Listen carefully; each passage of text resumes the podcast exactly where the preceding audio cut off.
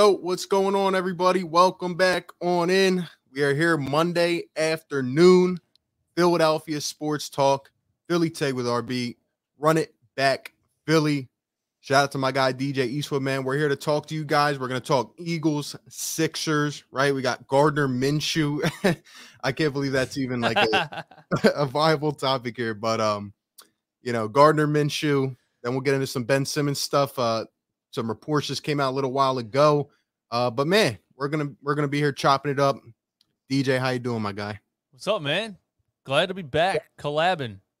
Um, couple of months until real things happen. So, you know, the the the off season. I've only been doing this for like two years. I think you have too. The off season is just dragging. Oh man. Yeah. But yeah, we, there's some things to talk about. We're gonna have a good time. I feel like this whole off season, especially in terms of the Sixers, has just been like a drag because we're waiting on one thing, and it, it's just being it's being stretched out to the point where you know we might end up running it back. Shout out to your name, but um, I, I I don't know. I haven't really experienced an off season like this one where it's like literally everything circles around one thing and one thing only. No, it, I haven't either. And honestly, maybe in the history of the franchise, to be to be honest with you. And I don't think we'll ever see it again. It's such a polarizing topic. And shout out to Jonathan Himes in the comments. He said, I'm so tired of hearing about Ben Simmons. But at the same time, it's something that none of us has have ever seen. This situation is something that none of us have ever been through. And it, the franchise is, is in such a weird position right now. It's just, uh, it's a topic that's not going to go away until it's over. So, yeah, and I and I think people have to realize something like you know, we're not just trying to talk about Ben Simmons. We're not just trying to talk about one topic. Like we love that we want to see the team do good. We want the team to thrive. But like everything really revolves around one thing because we have no cap space. We had a late draft pick and we, you know, we ended up drafting a player that's not even polished or anything like that. And now we're just at the situation we're at. We re-signed a couple guys and we signed a couple just average free agents. Like what? Uh, there's not really much else to say at this point. Yeah, yeah. There's not. Yeah, yeah. You want to talk about the team, and it's really just. Yeah, you're right. Ben Simmons is is holding up all discussion topics because you can't even really talk about the construction of the roster. You can't talk about anything until it's over. Yeah, exactly. Yo, shout out to PD in the chat. Eagles on censor. What's going on, my guy? Shout out to Tyrese Maxey, Minshew Mania. We're gonna get into it, man. We have some strong opinions about this, and I, I feel like people aren't hearing it. Uh, Philly girl, what's going on? Nathaniel says that t- that uh title that making us running it back. There you go. You must have known something, right? You must have looked into the future or something like that. It sucks because I named the damn show after the the Sixers botched the Jimmy Butler team, and uh, I thought Jimmy Butler was coming back, and I and I titled it "Run It Back" because that's what we were saying. We need to run it back. Now I do not want to run anything back at all. I can't. I want to run Joel Embiid and Tyrese Maxey back. That's what I want to run back. Let, let me ask you this: like, can you even believe that we're at this point? Because months ago, and and I mean, I've gone back, I've gone so far at this point with people about this. Like, people seem to just be forgetting how we felt just a couple months ago. I mean, we were truly embarrassed on the national stage, and like, can you can you even believe that we're here with you know a, a month and a half to go till camp? Not even, and we're probably about to run this thing back. Yeah, I, I just don't. I don't think it's possible. And I think now that I heard heard a rumor yesterday that uh people you know people have been saying this all summer but talks are starting to heat up once again on the Ben Simmons trade. And I think Daryl Morey's going to get feel the pressure when when the season's about to start. When training camp's about to start he's about to feel the pressure because it's a disastrous situation that you don't want to have in your locker room at all. Um and we can also talk about Rich Paul and the fact that he's getting sued by Nerlens Noel and he's he's becoming uh, known as a snake in the as far as agents go. And he probably had a lot to do with Ben Simmons not contacting anybody. And Rich Paul hasn't even, you know, uh, hasn't even uh, put his foot on the pedal yet. You know, if if they get closer to the season, Rich Paul could could pull something and say, you know, Ben's not coming there. You guys, so you guys might as well do something. We're not, we're not coming back, and you know, you never know what's going to happen. But it could get really weird and ugly, and I think it'll probably get to the point where you're going to take what you can get, which is unfortunate because our luck, we'll take what we can get, and then Damian Lillard will be traded at the deadline. Yeah, exactly, man. And I I agree 100%. And you know, we just saw a report a little while ago. Here's the latest on it. Shams comes out, and I feel like we've been seeing one of these like every single day. Like DJ said, uh, Toronto and Minnesota continue to be the most interested teams. Package proposals from both teams have not been up to the Sixers' liking, as it seems nothing has because of the asking price. And uh, all signs, this is per Shams, by the way, all signs are pointing to Simmons' career in Philly coming to an end. And another part of that piece, I, I don't see it here, but uh, Shams was pretty much saying that Daryl Morey, as we, me and DJ have both stated over and over again, and people want to say that we're crazy for it. Daryl Morey is literally, you know, playing the risky waiting game again, as we've been saying. He's either, you know, I tweeted this out. This is either going to end up really, really good for the Sixers and we're going to get our guy and we're not going to have a lot of competition or you know we're this is going to turn into a disaster and you know ben simmons might not report and then Dame, damian lillard doesn't become available and then like dj said we have to settle for an average player and then honestly i mean you know it, it's just a failure at that point but what do you think about that dj yeah i know it's daryl morey's best interest to move the franchise forward uh, for the future and for the better of the future. And, you know, he's not even looking at this upcoming season. And that's with us. Of course, we're reactionary fans. We're always looking at this upcoming season. So that's the battle right now is that Daryl Morey is going to say to himself, I don't care what the fans are mad about. You know, this upcoming season, if we got to, if it has to be weird for six months, and then you trade Ben at the trade deadline and, and, turn the roster over and you win a championship a year from then or two years from then, then it's a success. So he I think he's probably willing to put the fans in an awkward position with with this team because he's looking at years down the line. He's not looking at this upcoming season, but at the same time, Joel Embiid is not a guy that's going to play until he's 38 years old. And I feel like every mo- every month now is wasted. Well, you know, every month now is like, okay, we wasted another month of Joel Embiid's career that could be over when he's 31 and he's going to turn 28 uh, well, I guess he just turned 27, but you know what I mean. Um, yeah, I don't know. It's like the timer's running out on Joel Embiid. Daryl Morey's willing to play a waiting game. It's a whole mess. Yeah, I hear you, man, and I absolutely agree. Shout out to everybody. We got 80 people in the chat, guys. Drop a like. We are live on both channels, by the way. Philly Take with RB and Running Back Philly. Be sure to like up the streams, man. Uh, sub if you're new. We're gonna keep pounding out this content every single day. I know there hasn't really been a lot of substance to it, but you know we're doing what we can. Um, but continuing on to that, you know, I know you've been critical of Daryl Morey, so have I. Um, we're starting to take a look in the mirror at Daryl, honestly, but you know, at, the end of the day, like, can you really blame him, you know, at this point? Because I mean, someone, you know, what the comment right here, Dame's going to request out the second we trade Ben Simmons. It's almost like, you know, can, can you really blame Daryl for going that high and trying to build value up? But then again, I see it like you do. I think that I don't think Ben Simmons, guys, I don't think he's coming to training camp. I knowing Ben's personality, knowing the type of player he is, he's that type of guy. You know, if this guy gets anxious at the free throw line, you think he's really going to come out to start a season with fans that hate him? I mean, let's be honest, man. No. There's just no way that Ben. I just don't see a way that Ben's going to come out here, especially. You know, this is the first time Joel Embiid publicly called him out, and Joel's like a teddy bear. He's like a nice guy even Doc Rivers, who babied him all year, called him out. like, is there any way that he even comes back to play for this team? I, I don't see it happening. I don't see it happening either. And all he's been posting the whole offseason is, you know, in LA. He always makes sure he he puts the location LA. Uh, yeah. He's always like in a car throwing a peace sign. Right when the season was over, he posted a picture of himself on the bench that said "On to the next one." You know yeah. what I mean? So as soon as that thing was over, he was probably like, "All right, I'm out of here." And the fact that he won't come out and just say, "Hey, I want you guys to trade me," that would be nice if he would do that. Then it, then it would heat things up and be like, "All right, Ben Simmons is trying to force a trade." Now there's going to be more action or something, so it's just annoying. But I really think he just went and he went to L.A. He cut off all ties with the team. Some people say it's because he needed to clear his head after everything that happened, and uh, it's just if he wanted to clear his head, he wouldn't be posting on social media, floating in a pool, laughing while his you know, home country is in the Olympics and all these. He just doesn't care at all about what's going on, and he and he makes it perfectly clear to me that he doesn't care. Uh, it's hard to see him coming back, but also like people keep wanting to talk about we need to bring him back and raise his trade value in the beginning of the season. Uh, how can that happen? How's that even possible? It can't. The, the answer is that it can't. And I that's why I never understand that argument because okay, you're going to bring the guy back to this team, right?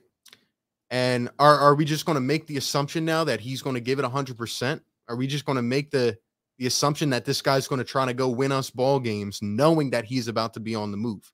I mean, at the end of the day, you know, it's just a you know, sometimes it's not even the player, it's just a fit in in an organization and it just does not fit anymore. It doesn't fit what we're trying to do. We've seen it time and time again that it's just not going to work. And I don't care what anybody says, man. You know, we've backed this guy for however many years. And, you know, people, again, people just want to act like two months ago did not happen. I mean, we, this was our chance. And I know the guy has soaring potential. But at the end of the day, like DJ just said, he keeps trolling us, man. He keeps trolling us. You know, we defended the guy for how many years? and he continues to put out these soaring videos of him throwing down uh, crazy dunks and shooting the ball from 40 feet out. and when we get in the game, it doesn't work. And, and, I had this argument the other day with somebody like, you have to, you know, be a threat to shoot the basketball. Somebody tried to bring up uh, Giannis to me. You know what Giannis does? He sucks at shooting, but he shoots. He gets better at it. He also how his game opens up. Giannis also doesn't bring the ball up the court and doesn't initiate the half court offense. And when he did in the beginning of that final series, that's why they were down 0 2 because they were trying to run the offense through Giannis. And finally, Budenholzer was like, oh, yeah, I have Jrue Holiday. And they started running pick and rolls with Jrue Holiday from the top and giving Giannis all the space in the middle. And Giannis also doesn't have Joel Embiid next to him, you know? So if, if they want to compare Ben to Giannis, that's cool. He has to be on a team that doesn't have a center in the paint drawing all this attention. He has to be playing with a Brook Lopez or something like that, a guy that can stand outside. It's just it doesn't make sense that one guy scores all of his points in the paint, Joel Embiid, and another guy scores all of his points in the paint. It never made sense from the beginning. We tried to lie to ourselves for a long time that this can work. It just can't work. You need a guy on the outside and a guy on the inside. It's basic spacing. Yeah, especially with your point guard. And then another point onto that is like Giannis has heart, man. We just want, you know, I've been saying this like even if Ben Simmons came out after the game seven and took you know full accountability, we would still rip him, but it would not be like this. Like he is obviously trolling the fans of Philadelphia. He doesn't want to be here. And if he comes back, you know, they're going to say all the right PR things. Like they're going to act like this is okay. But no matter what you guys say, Daryl Morey has been actively shopping this guy. He will continue to do so. And the ball lies in Damian Lillard's court. Um, if we don't get him, you know, we could settle for an average player. But then again, you know, we're in a tough situation. We don't want to settle for an average player because we know the potential. And if he lives up to it, then it's going to look bad on our part. But like, you know, my my right. last thing is like, like DJ said, we got to capitalize, man. I'm not saying we have to win the chip next year, but Joel Embiid's not going to play till he's 38 years old. So, you know, unless you want to risk this thing getting to a point where we may have to start over again, I think you got to make a move, man. And, and you know, as a Philly fan, I'm not going to be that same guy I was before where I want to cling on to people. I don't care what it takes. And that may differ from everybody else. If Damian Lillard becomes available, you give the Blazers an offer they cannot refuse. You get it done. And that's where I'm at with that. Right. I'm, I'm going to start having some hot takes pretty soon about Tyrese Maxey, though. And I'm torn still because – you know, if Dame does become available, I, I think Tyrese Maxey is part of the trade package, and that and, and that sucks. I would still do it, but that sucks. But people are on this thing where if you trade Ben and it's not for an absolute superstar, which I don't know where they're getting this value from, that you that you, know you got to give up Ben, somebody else, and three first round picks and two pick swaps to even make that happen. It's not Ben and you get a superstar back, but they're acting like if you don't get a superstar back, it makes your team worse and all of the four on five half court basketball we watched in the playoffs and in the regular season in crunch time. I don't care about his transition numbers in the first half. I don't care about him scoring 16 points in the first quarter. None of that. When the pressure is on, it's four on five. The guy stands under the basket. He makes the job harder for Joel Embiid and Tobias Harris.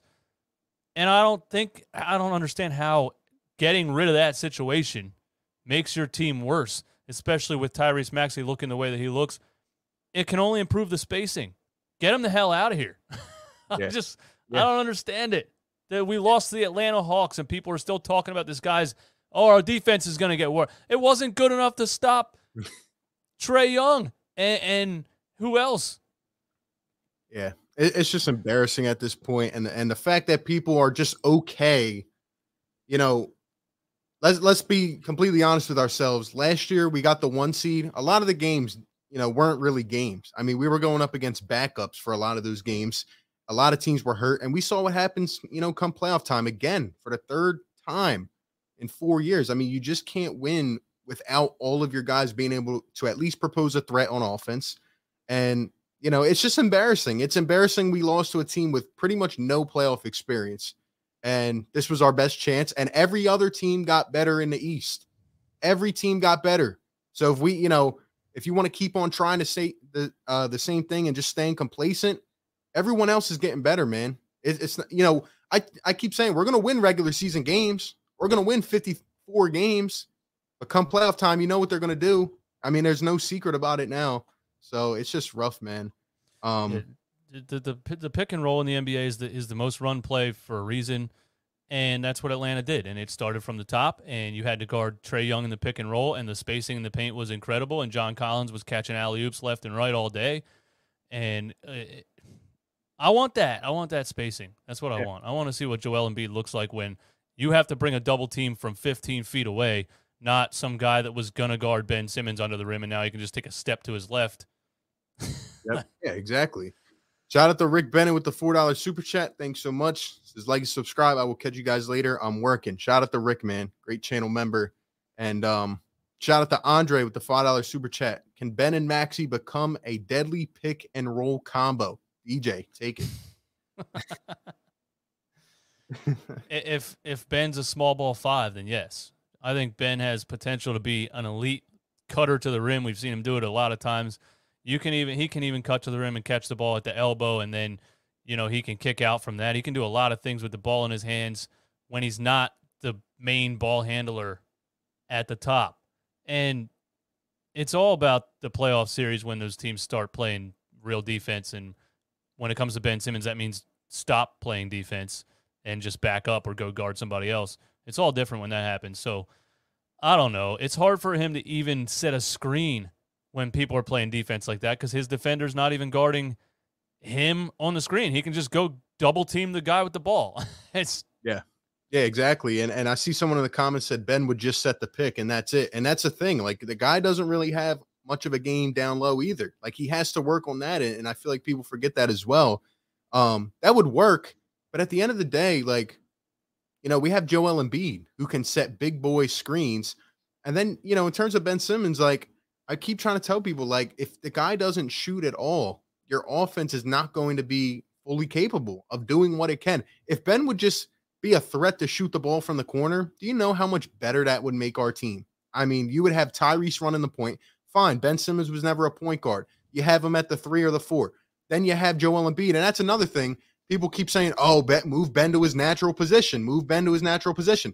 Then what the heck do you do with $36 million Tobias Harris? The guy can't play the three. And that's, you know, Tobias Harris is another reason we're in this situation. But let's be, you know, keep it real with ourselves. We know Tobias Harris is not a max player. It was a bad contract, but he's going to give you 22 a night. That is what Tobias Harris is. He's not flashy, none of this, none of that. Sure, we can move Ben to the four and he can be a, a solid player, but it's not, he's a number one overall pick. He's got to live up, man. Come on.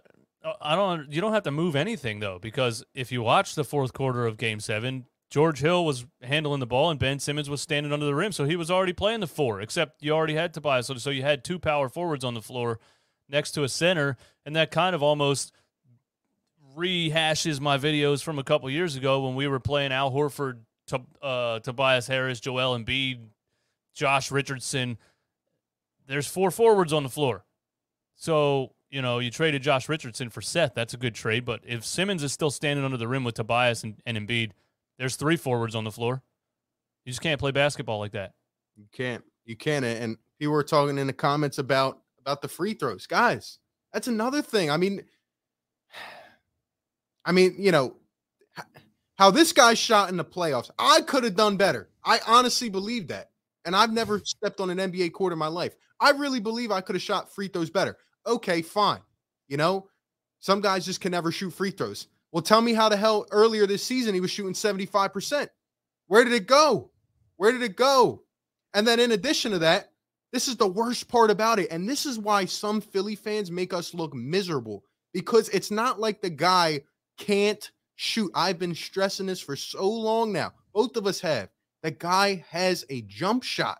He won't shoot it. He can.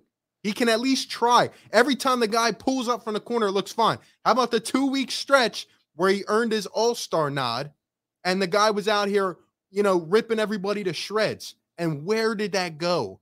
Don't tell me it's because Joel Embiid came back in or this or that. No, that's on Ben Simmons. Come on, man. Yeah, it is all mentality. And if you don't have the mentality at 24, 25 years old, He just turned 25, right? If you don't have the mentality at 25, you're not going to have it at 26, 27, 28, 29. Mentality is something you learn as a child. It's just never going to change. His mindset's never going to change. It has to be a team that can put the right players around him. He's never going to turn into a 6'10 James Harden and be shooting step back threes in a game. It's never going to happen. I don't know why people think it's still going to happen. It's literally never going to happen. It's unfortunate, man, because I, I, feel like a lot of people that, you know, they see it from a, a higher perspective, right? Maybe on the national stage, they see these videos and they see what, you know, he puts out there.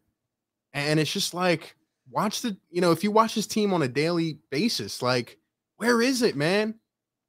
Where is it? and, and Oh my god, I don't know, man. It's just um, it's it's really it's terrible because I wanted the next LeBron to come out of Philadelphia, and I thought we had him. I really did. And if Ben Simmons at least makes his free throws, we probably win the championship. We probably go to the finals and win, honestly. And it, it's just it's rough, man. It's rough. Possible, it's possible, but I I, I think he would have held us back in the finals too. Yeah, no, he probably would have. He probably would have. Um, it really looks like when people talk about him shooting the shooting with the wrong hand, that really makes it make some sense to me because like I imagine myself if I was playing basketball trying to shoot with my left hand and I would have to think about it way too much and I wouldn't be able to pull the trigger when I'm open and and know where to where to pull the shot at and all that stuff because you're thinking of it, it's awkward and it, maybe that's what it is. Because when he's on the block and he turns and he has a panic move when the shot clock's running down it's always his right hand. He naturally goes to his right hand. So if he would have learned how to shoot with his right hand he would be a lot more natural at pulling the trigger and pulling up for jump shots without overthinking it and all that stuff. But you know his his genius dad for some reason decided to make him a left-handed jump shooter and you already know what I think about that guy yeah, at the end of the day, I guess we'll just have to wait and see. Um, we're gonna talk about our what we would do right now if you know we were in charge. Um, but shout out to Andre with the five dollar super chat. If we trade Ben, then we have to depend more on Matisse. Do you think Matisse is ready to play more minutes? What do you think, DJ? Why do we have to depend more on Matisse? I mean, Matisse is the other is a great defender, but I, I'm I'm just over this thought that you have to have lockdown defenders all over the floor to win basketball games. You don't. Teams are teams are winning games 140 to 132. Like teams are winning games 129 to 118. Yeah. You don't have to hold people to 97 points to win games in the NBA. You have to be able to put the ball in the basket. So yeah. I, I, just don't. I, I just I'd rather see a little bit of a dip in in defensive efficiency and score more points. Yeah, I would agree with that. And kind of on the contrary, though, like I think Matisse should have already been playing more minutes. And I think Doc Rivers just doesn't like going to young guys. That's just who he is. And I think he's got to come out of his stubborn ways. But in terms of Matisse, you know, everybody was talking about his jump shot in the Olympics. It looks a lot better. But I'm I'm not going to be the guy anymore to, to look at off-season stuff, you know. Come day one, if Matisse is shooting the ball better, yeah, he deserves to play a lot because that dude, I you know, he's one of the best young defenders I've ever seen with my own two eyes. Like he is amazing. And you know, if we do trade Ben Simmons, and fine, Matisse can can nurture his way in. Uh, we also have Danny Green back on the squad, which I mean that's going to be a whole nother thing. But you know, it in terms of what he brings on on the floor, I'm glad that we got Danny back. Now, other things obviously different, but uh, Matisse Thybulle could hopefully end up being our three, or I'm sorry, our two way guard of the future. You know, we'll see. Yeah, Danny Green's going to find out real real quick how much Philly fans know and how much they don't forget. And in other fan bases, he could have said what he said on a podcast, and nobody would ever care. Nobody would ever say a word. I wouldn't be surprised if they announced Danny Green's name and just as a sarcastic troll, the entire arena boos him just because Philly fans need to be better. Philly fans need to be nicer. Philly fans don't like that kind of stuff. You know, and the people you see on Twitter and Facebook groups and stuff, those aren't the people that are actually in the arena. The people in the arena are really 80% of them live in Philly. They they do not play games when it comes to stuff like that. And that's why I think not just Danny Green for those comments, but Ben Simmons is going to get eaten alive if he comes back in a Sixers uniform. And yeah. then we're going to hear it all day, every day on Twitter about how bad Philly fans are and they need to be nicer and all that kind of stuff. But, you know. Yeah. It's just, it's crazy at this point. Um, Mike says Shams has a report regarding Philly, Toronto, and Minnesota. Yeah, I mean, it's pretty much the same things we've been seeing. At the end of the day, it's not really in our in our field anymore. Like we just have to wait and see what happens. Really, um, this thing could get ugly. It could get ugly in camp. Uh, but I'm gonna turn over to DJ after this. Shout out to uh, Daniel, five dollar super chat says, "You guys think there's any chance Ben ends up in Minnesota?" Appreciate it, Daniel.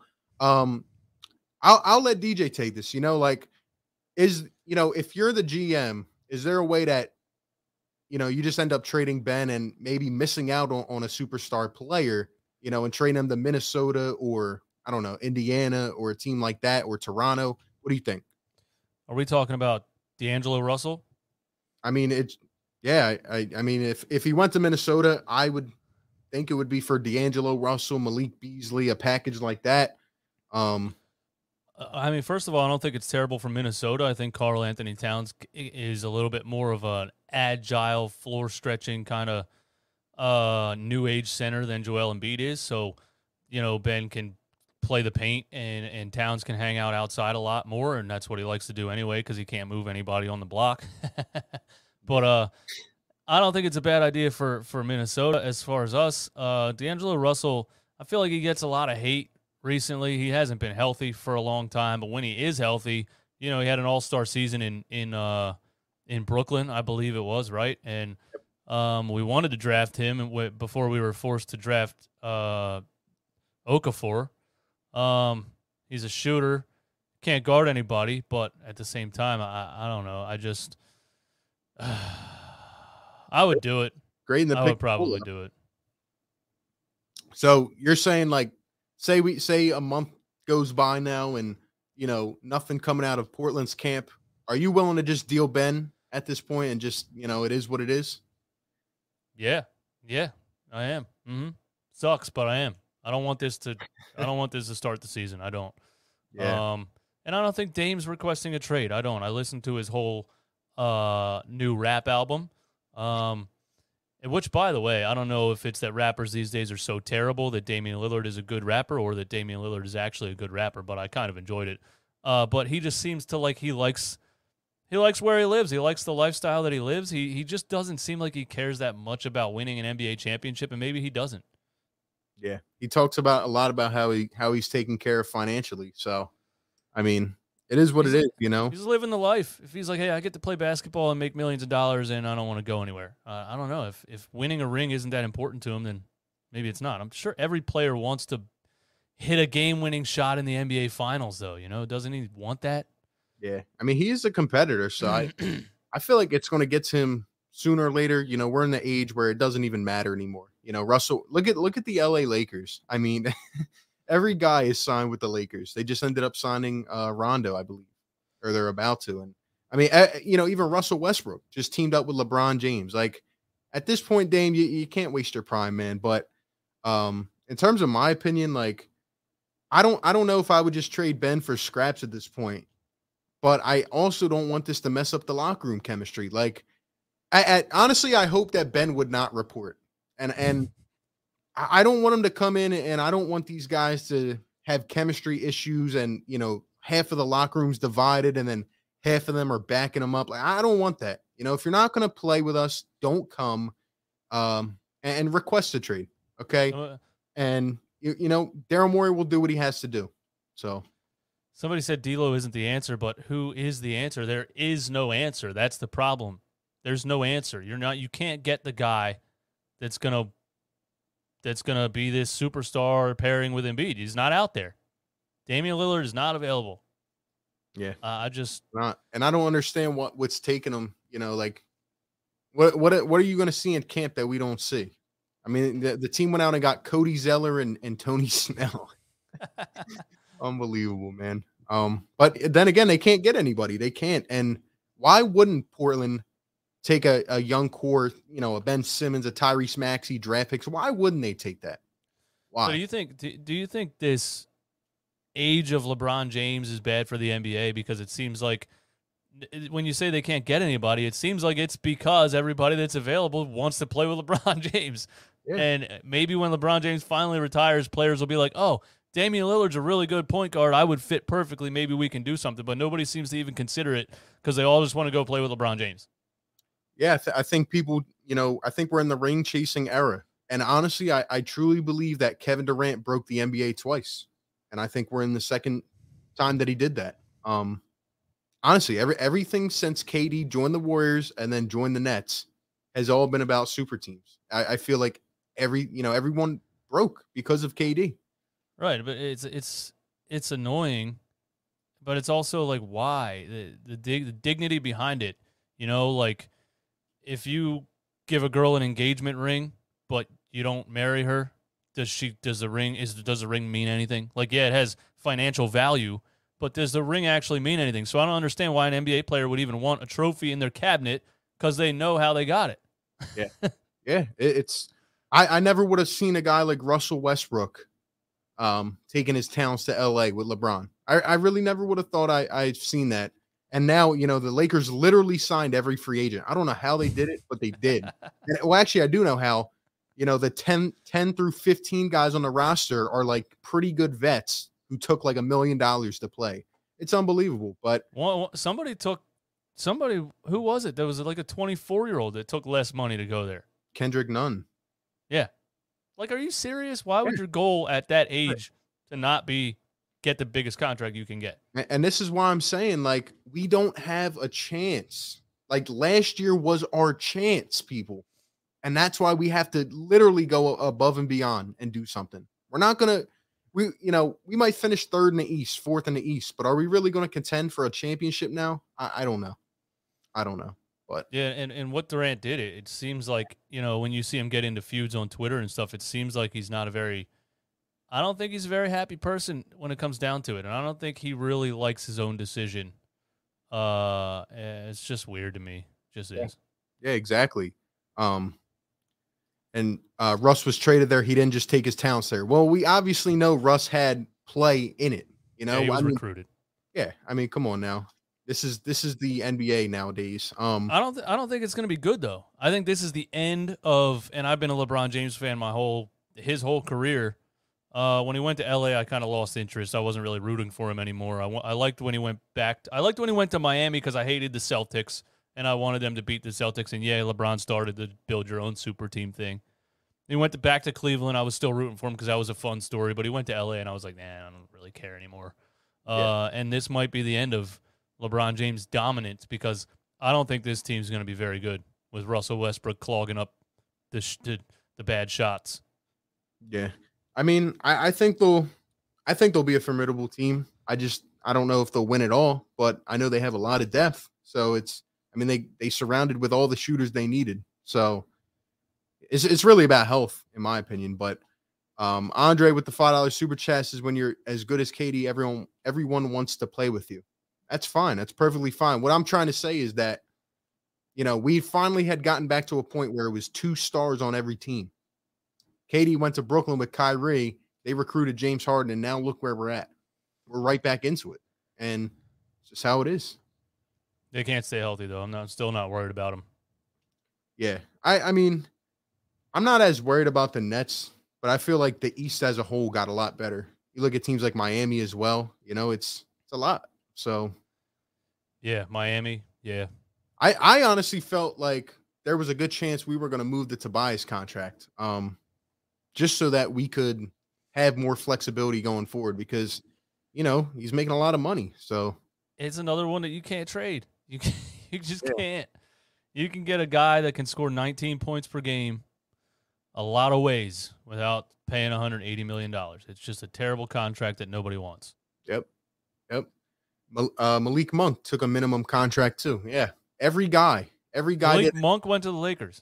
Yeah. Every every young player went to the Lakers, and even Rondo just got bought out by the Grizzlies, and you know they were talking about Philadelphia, and then boom, he's to the Lakers as well. I mean, it's crazy, man. What can the NBA actually do about things like this? Because the players' union is always going to vote. You know, the players have choice when they're free agents, and there's nothing really you can do about it. Yep. Yeah, I agree. Um, they can't because he, this is these guys' choices, you know. But at the end of the day, give us your thoughts in the chat. We got 150 in the house, man. Drop a like on the stream. Subscribe to the channels. We're live on both. Uh, we might take some callers in a little bit. We're about to switch over to some Eagles talk, but um, yeah, give us your final thoughts, man.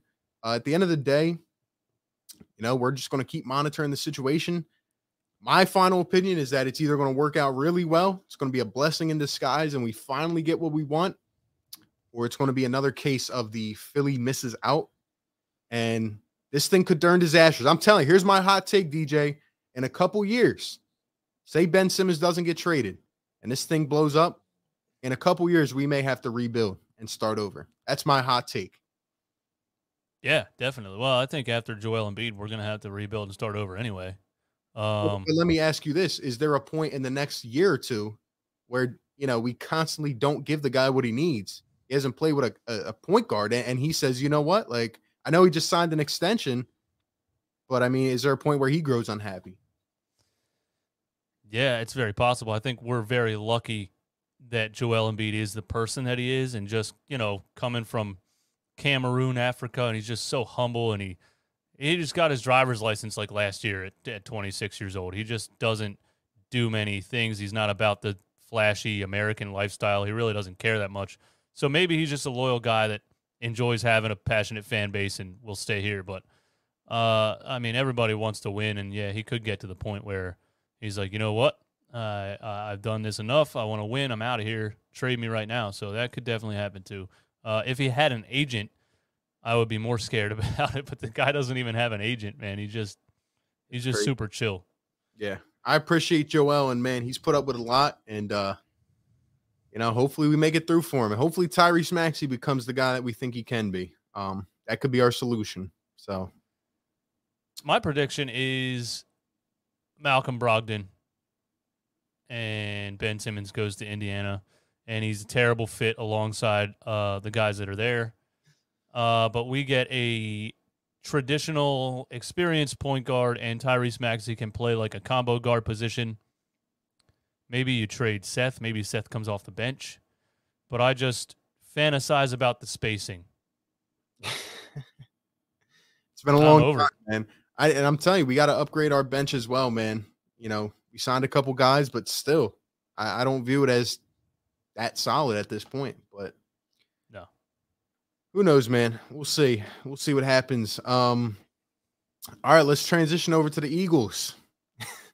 I know DJ's been waiting all morning to give his take on this. So have I, man. I'm actually excited. Let us know who we got in the house, man. Um, we'll start off with this comment here. Dave says Minshew's about to take over Philly. Let's go. Can I? Can I, I just want to start by you take. I didn't even. I didn't even realize. Like we traded a sixth round pick for him. I just thought, okay, the guy was a flash in the pan in 2019, 2020. He won the first game of the season. They literally lost every game the rest of the season, every single one. Uh, and he got traded for a sixth round pick. And I just thought everyone was over Gardner Minshew.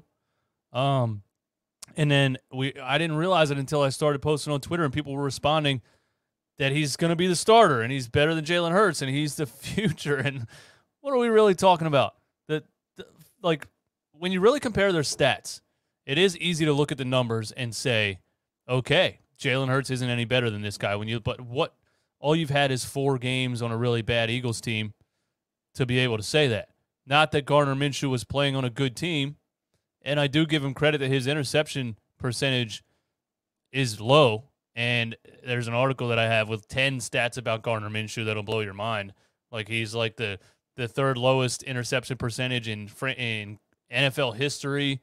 With minimum 500 throws. Like he has some crazy stats, but it was like a it was like a Ryan Fitzpatrick thing. It was a fire that burned out and it's gone. Yep. Uh, and I just don't understand how he could be a threat to be the starter because your goal this year is to look f- toward the future, right?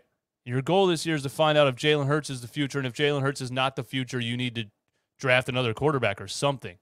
Your goal is not to say, okay, Jalen Hurts is not the future. Gardner Minshew is, because now you're in the same situation. He's not a franchise quarterback either. So even if he would end up being better than Jalen Hurts, it still doesn't make sense because your goal is to end up with a franchise quarterback, not Gardner Minshew. oh man. Um, I mean, I couldn't agree more. I'm about to go on a little rant here. Shout out to my guy, uh, Philly Foothills, man. Great Eagles content creator. What's going on, my guy? Appreciate you being in here. Um, we got a five dollar super chat from Aaron. Uh, woo! With Minshew at the helm, we're gonna win four games, not three. Let's go. Uh, shout out to Aaron, man. Great channel member. All right, man. I couldn't agree more. And here's my thing on it. We are in this situation for two reasons. Number one is the dingus known as Howie Roseman, and the other is Eagles fans themselves. Now, hear me out, okay? As Mina says, Foles in the chat. there you go. And Nick Foles is apparently in, in, trade talks, or they're they're talking about moving him with the quarterbacks that they have. Um, I wouldn't be surprised if Howie's on the phone with Chicago. First and foremost, people, I, I don't know if you've seen this as well, but where has the accountability for Howie Roseman gone? Where in a in just months since last season? Oh, we made a couple good veteran signings, this and that. We are in this situation because of Howie Roseman. First off, what GM makes a trade after the last preseason game on 9 a.m. at 9 a.m. on a Saturday morning to get a third string quarterback? That is who Howie Roseman is. The guy loves quarterbacks. I mean, that's just who he is, right? Only the Eagles fans would flip out about getting Gardner Minshew because every little thing this guy does in terms of, you know, drafting a quarterback, trading for a quarterback, we're scared that it's going to be a quarterback competition. Like, we really have to sit here and think with Howie Roseman drafting Jalen Hurts, that's why we're here, honestly. And it's nothing against Jalen Hurts, you know, to your Jalen Hurts point. People have to. This is my second point as well about Eagles fans. We got to hit the the brake a little bit, guys. I mean, this guy played four games, and I hate the pick. I will forever hate the pick, not because of Jalen Hurts, but because of it, it was, you know, you signed your quarterback to an extension and then drafted a quarterback, right? But Eagles fans, they're sitting here, and now because Nick Foles won the Super Bowl in 2017, every single quarterback move is under scrutiny. The guy played four games at the end of a rookie season. He was put in the worst situation ever, ever. I would argue ever. And he had all this pressure mounting on his shoulders. And at the same time, the Philly media is making this story and that story and this. And honestly, Jalen Hurts handled it pretty well. But he came in and he showed some flashes here and there. It wasn't perfect, but would you expect the guy who had essentially no preseason, no reps at all, and came in and, and he played okay. And now we're ready to exile Jalen Hurts. And now we're ready to talk about Gardner Minshew becoming the next quarterback of the Philadelphia Eagles. Eagles fans need to stop thinking about 2017. In 2017, we put magic on everything we touched. That is not going to happen again. And that, you know, I know Carson Wentz didn't play well, but ever since Nick Foles won that Super Bowl, it's Carson Wentz this, Carson Wentz can't do that. And now it's the same thing with Jalen Hurts. And now we're talking about look, Gardner Minshew is it was a great move in terms of a backup quarterback. And, and if I'm being honest, I don't get how the how we you know only gave up a six round pick to get him. But I'll end it off with this: like Gardner Minshew may be able to start on another team. He's here to be the backup quarterback. And honestly, I don't know why we didn't just acquire the guy earlier.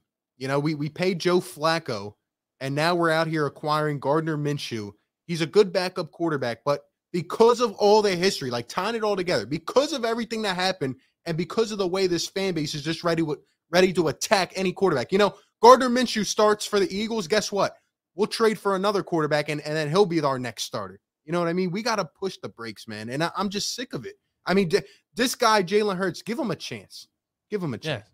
Please give him a chance. The, the the the whole why does it matter that they haven't announced him as the starter yet? It it matters to me because they should have put this to rest way back when they had a chance. They should have said day one after the Carson Wentz trade, Jalen Hurts is our starter. We're going to see what we have in him for a whole year, but they didn't, and they won't. And they're out here, you know, everybody's going to fight for a position. And I understand it's a new coaching staff and stuff, but just put it put it to rest. Don't give the fan base any more ammo. And then you go trade for Gardner Minshew, and you just gave the fan base more ammo for for to create a controversy. It's ridiculous. I don't understand it. Joe Flacco is not good, but you don't nobody has a good backup quarterback. No team besides the 2017 Eagles were like, "Hey, our backup is amazing." Who has a great backup? I don't understand it. If if if if uh Roethlisberger goes down, I don't even remember the guy's name that comes in for him all the time. He's terrible. They never win with that guy because he's a backup quarterback. I don't understand this. You have to have a great backup quarterback. If your quarterback goes down, you're screwed. It's just the way it is. Andy Dalton couldn't even take the Cowboys anywhere, and he was the best backup quarterback in the league.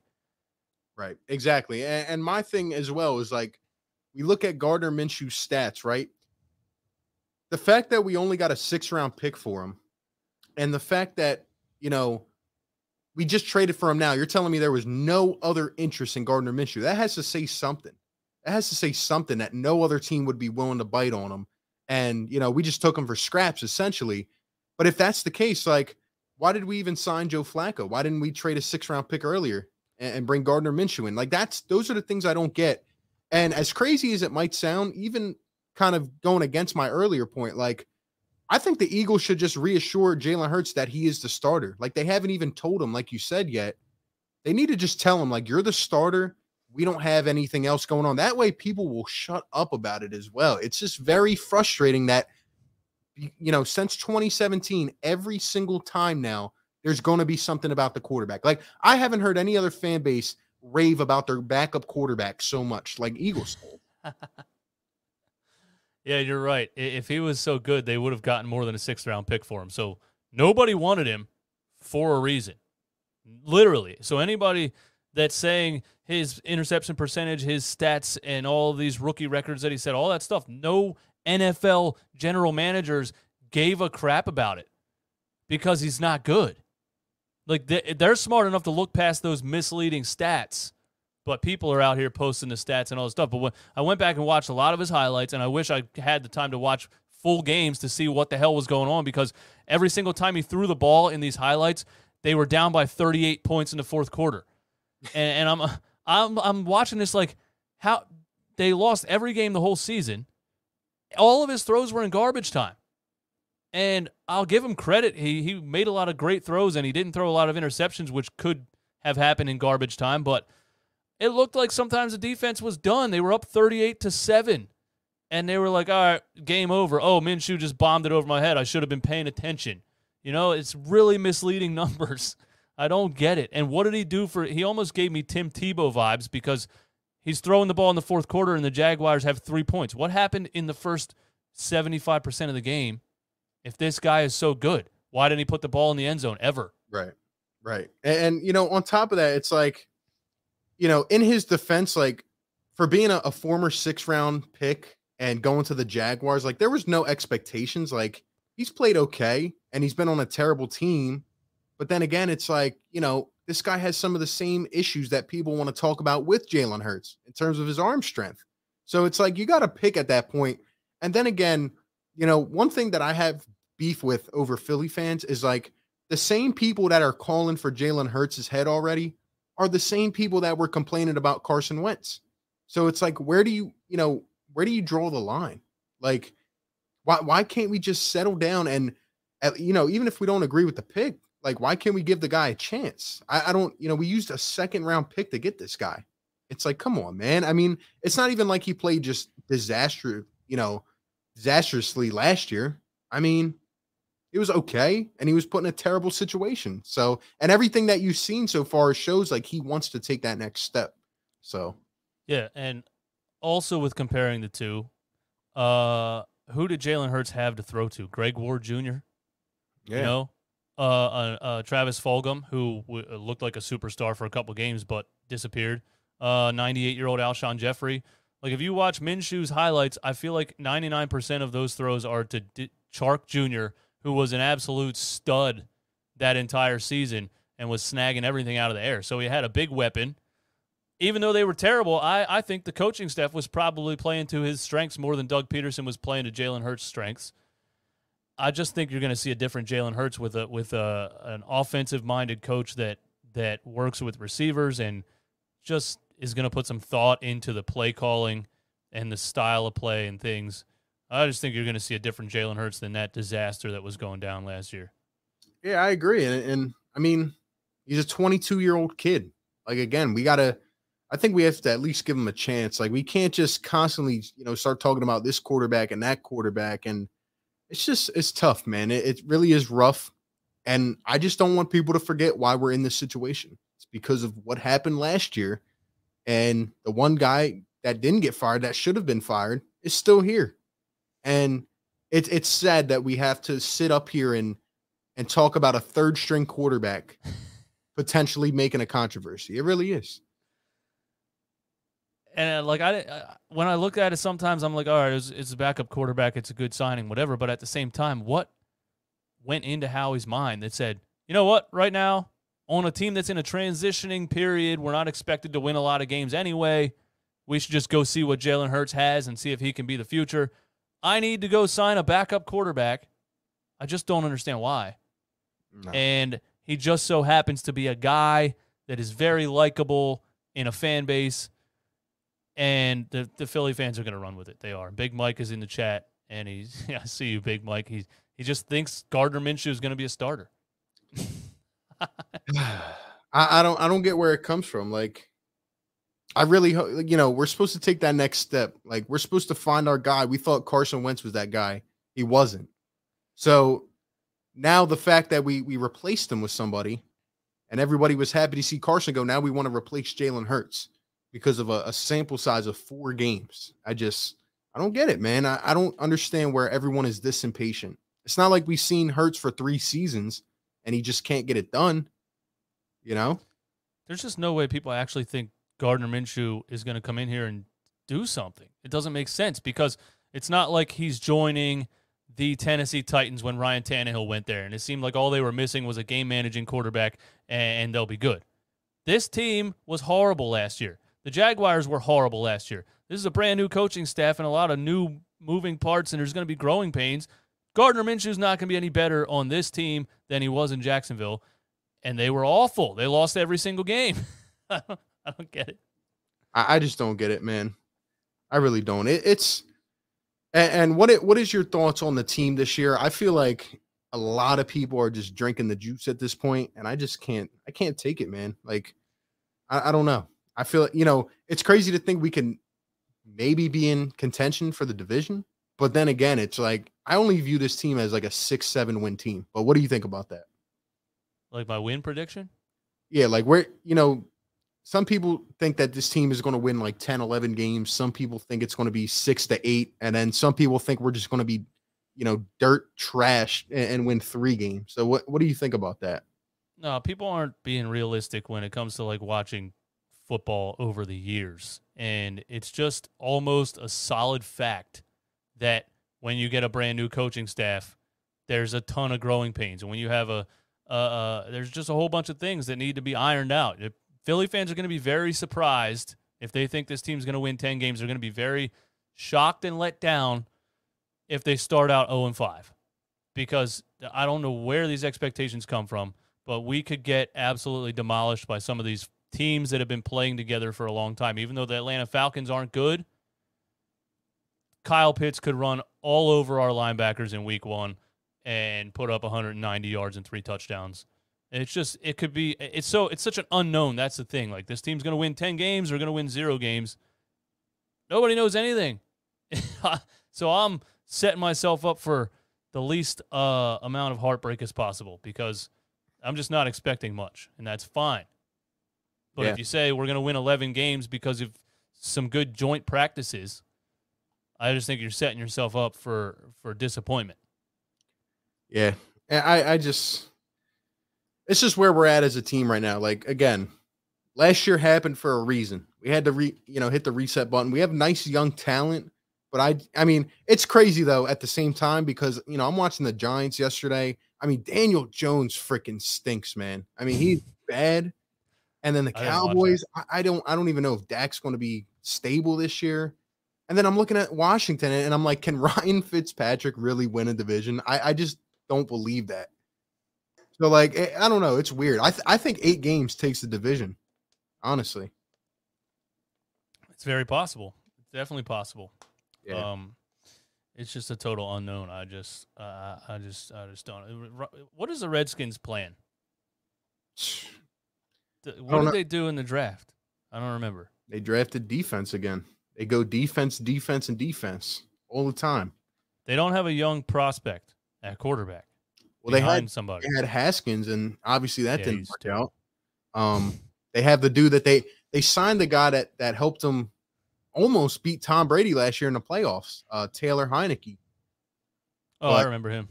I Yeah. just, I mean, he's not really the future. So it's like, I don't know, man. I, I think this division is going to suck. So Where, where, where did this, where did this Jalen Hurts can't throw a football thing come from? I don't understand it. I think people look at this guy in in college, and they think because you know he doesn't have the best arm that you know he just can't play. And I, I don't agree. I've seen him throw balls down the field. How about the throw last year to DeSean Jackson? Like he's shown us some nice flashes. He can move on his feet, and I mean the guy's just shown some mental toughness from a young age. So this is why I'm getting annoyed with it. Like give the guy a, a, at least a season to see what he can do. You know. Yeah, and it, it, he's a worker. So if if his one weakness is his accuracy on a deep ball, if it, is that is that the main thing that people think that he's not accurate on a deep ball or that he throws it short? Right. Yeah. If that's his one weakness, I, I think he was probably uh, throwing deep balls all offseason, every single day, working on it and getting better at it. And uh, David Brazell says Hurts can't outpass me, and I'm a semi-pro quarterback in Georgia. Okay, then lead your semi-pro team to to a championship, please, because that's that's what you have to do. He's one of the most accomplished college quarterbacks in the history of the game. I mean, I just don't understand it. Just look at the stats. The guy was just unstoppable. Yeah. And, you know, people want to look at the season that he got subbed out for Tua. Okay, fine. I mean, you know, not everything is just flowers all the time. You know, it's it's not just all pretty every every single time. Like this guy's 22 years old. Carson Wentz got drafted at what 23, I think. And I mean, he wasn't perfect in his first season. We went seven and nine, but we weren't ready to exile the guy. I mean, I don't know, man. It's tough. But anyway, we're gonna uh, open up the phone lines. We'll take a couple calls. We want to hear from you guys, man. Um, hopefully, we'll both be able to hear it. But let us know, man. You know, give us some thoughts, Sixers wise, Eagles wise, whatever you want, man. Um, call into the show. I'm gonna put the phone number up, and uh, we'll see how it works. But while I'm doing that, um, what do you what do you think about uh, the Philadelphia Eagles in terms of like staying healthy this year? Like, do you think this is the year that we finally stay healthy? Because we've had an insurmountable amount of injuries the last couple years, and it just takes away from our team by the time we. And now we have an extra game too, so it's like, I don't know. Yeah. Uh yeah, I mean it's one of those things. It's a black cloud over the city. It's been like that for a long time now. I don't understand it. Even with Devonta Smith dropping three balls in the preseason and he dropped literally six his entire college career. He dropped six passes in three years. He dropped three in Eagles preseason games. It's just the way it goes. No, I don't think he's really going to have an issue dropping balls, but uh uh, we have to be healthier than we've been. That's almost like you you have to purposely like people have to be you have to purposely be breaking legs or something to be more injured than we were last year or the year before. So it's again, it's an up in the air unknown. If the offensive line is healthy and the defensive line is healthy, who knows what could happen? I just think with with there's going to be a lot of growing pains and people are not setting themselves up for it. They're setting themselves up for disappointment. But I yeah, health wise, you almost have to be healthier than you've been. It's almost impossible to be more injured than we've been lately. Yeah.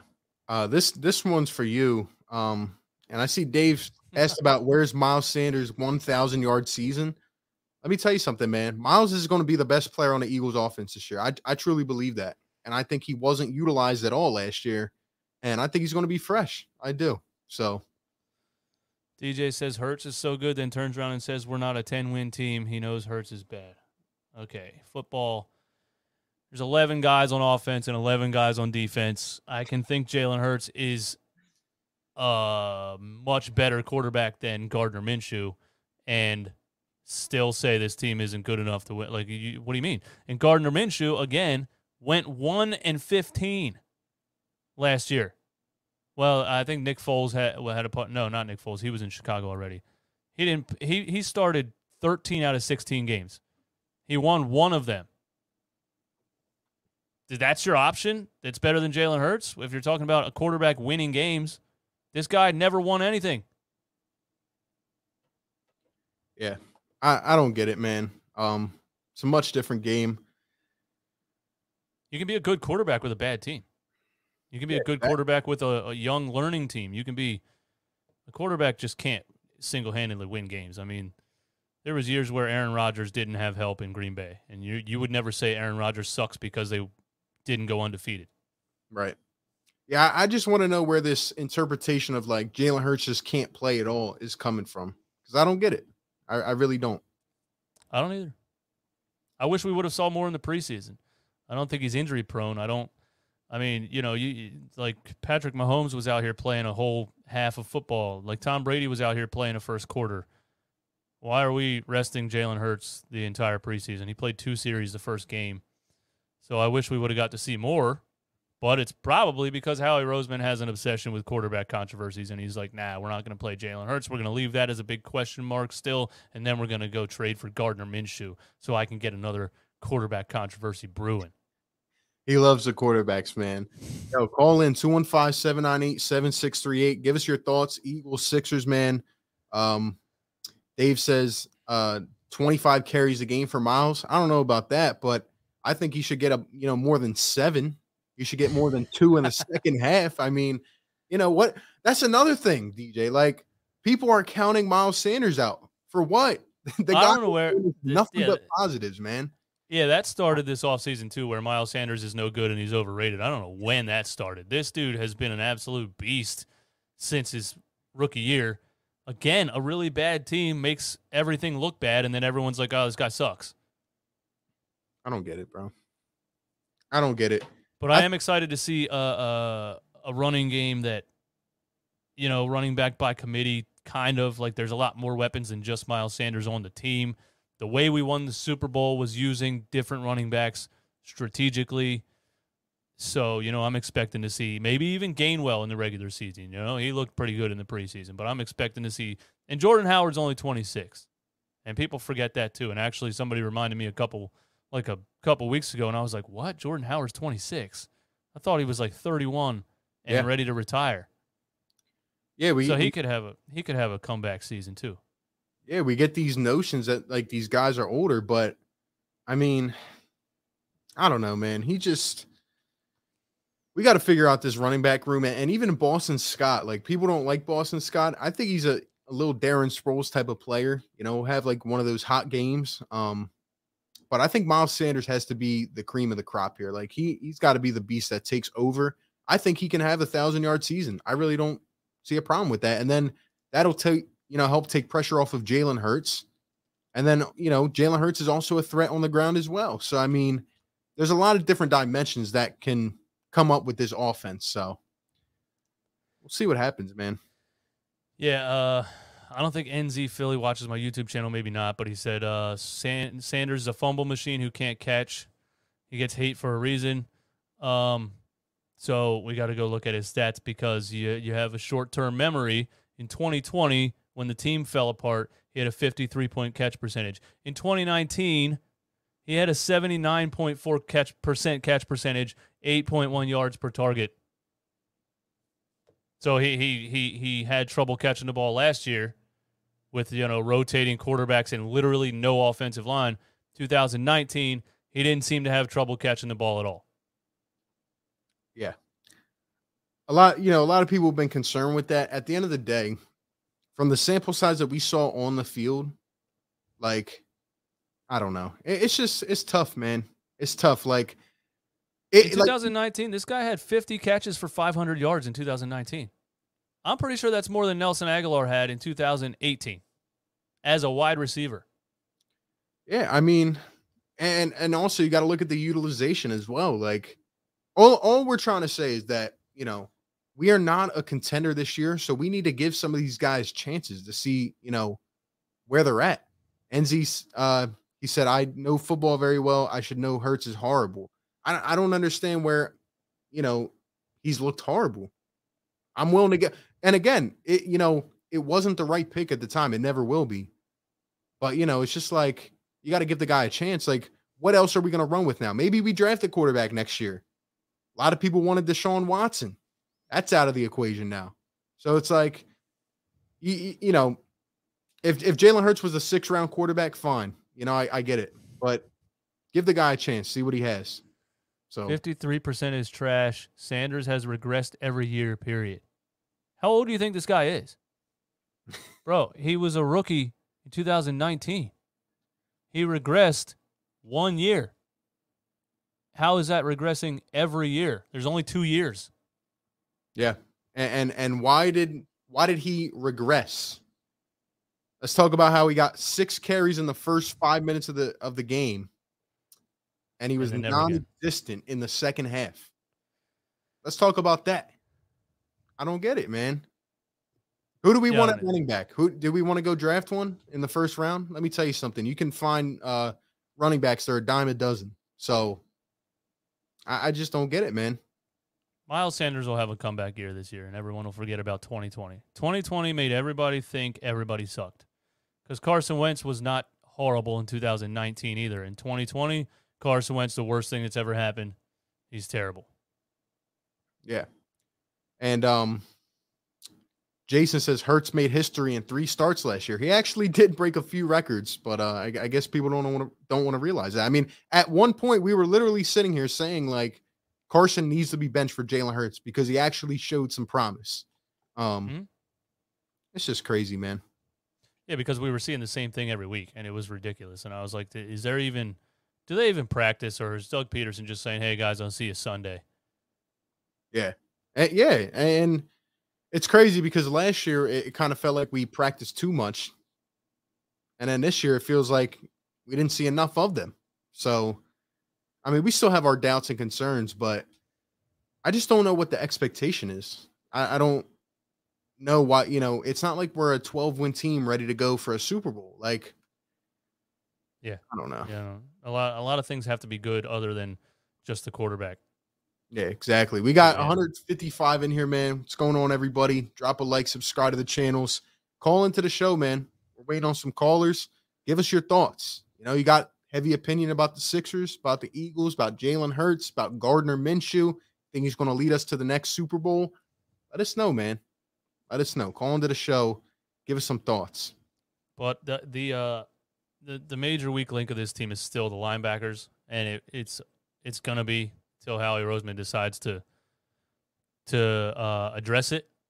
And we sit here and overrate players like Alex Singleton in the preseason, and the guy's terrible.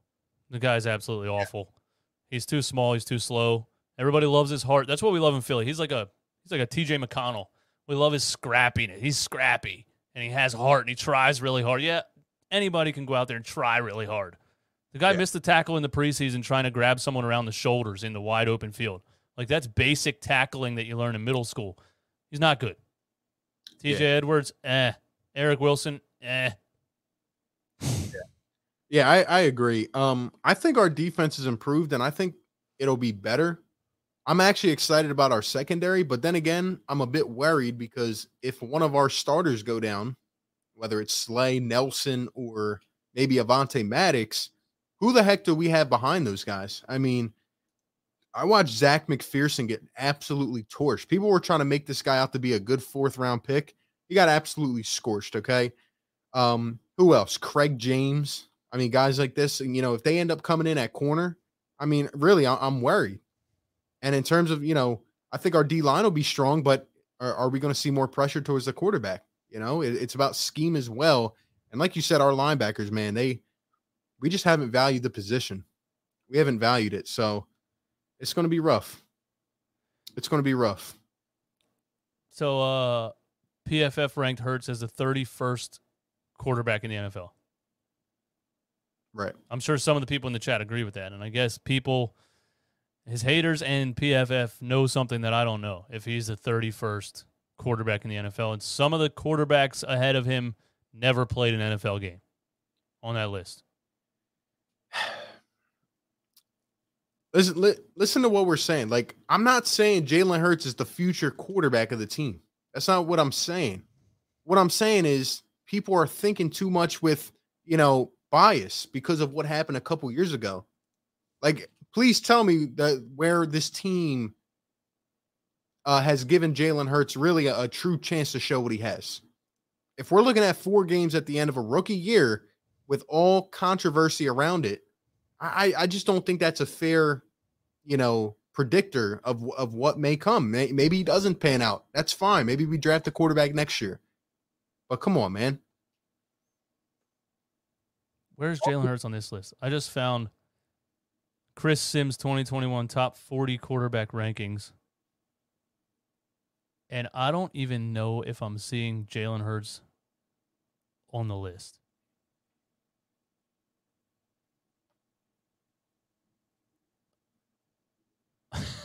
what?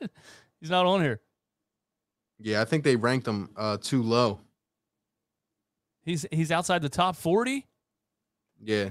Trey Lance, Who's Case? Keenum, Chris Sims. Yeah, he's the guy that everyone was talking about when they ranked him like really low. Justin Fields never played a game. Tyrod Taylor, Tua, Te- Teddy Bridgewater, Jared Goff, Mac Jones. Matt, how how how is it even possible for Mac Jones to be there? I don't get it. I really don't. Andy Dalton, number twenty nine. Makes no sense, man. Zach Wilson, twenty seven. Oh, Daniel Jones, number twenty six.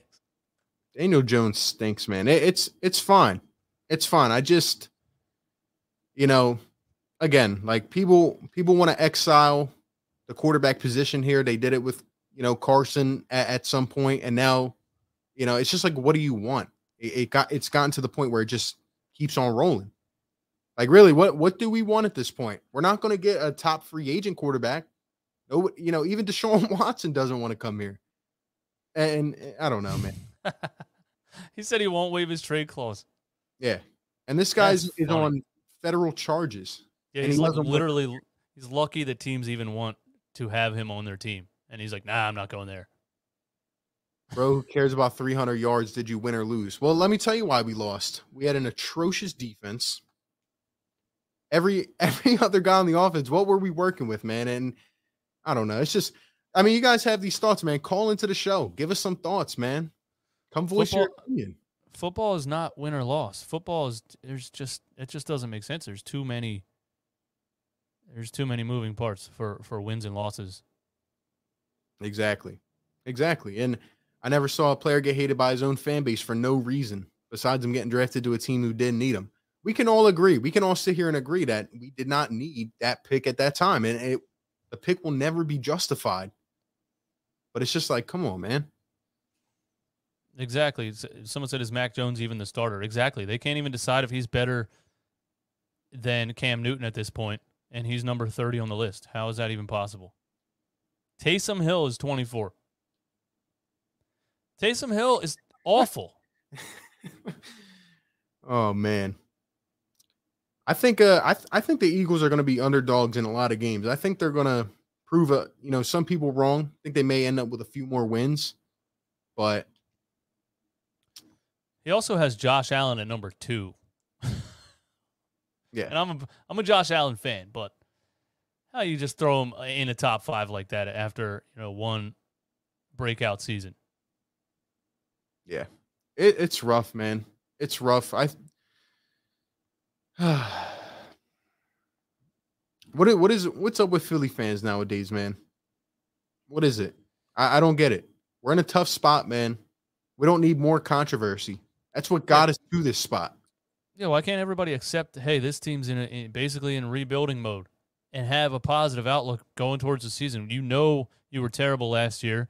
You know you're probably not going to be great this year. So why are you going to sit here and be like, he's not the answer. He's terrible. Right. Let's let's put in Gardner Minshew, who's also not the answer. And if it's wins and losses, the guy won one game in 13 starts last year.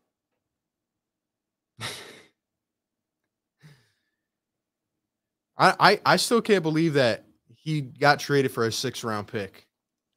Like Yeah, only Howie Roseman would find a way to do that. Honestly. Yeah. Who even trades anything for a sixth round pick? Yeah. I don't get it. I really don't. And Trevor Lawrence is going to be a really good quarterback. And in a way, it's like, you know, Minshew came in for Nick Foles, who they paid like $80 million to. hmm And a couple years later, now they have Trevor Lawrence and they pretty much just kicked him to the curb. But um, So that's a good way to look at it. Yeah, They they named Trevor Lawrence the starter, and they immediately got rid of the guy that has this magic hold on fan bases because they don't want a quarterback controversy. And they want their rookie quarterback to go in there and have a clear mind and not have any pressure behind him and focus on being as good as he can possibly be.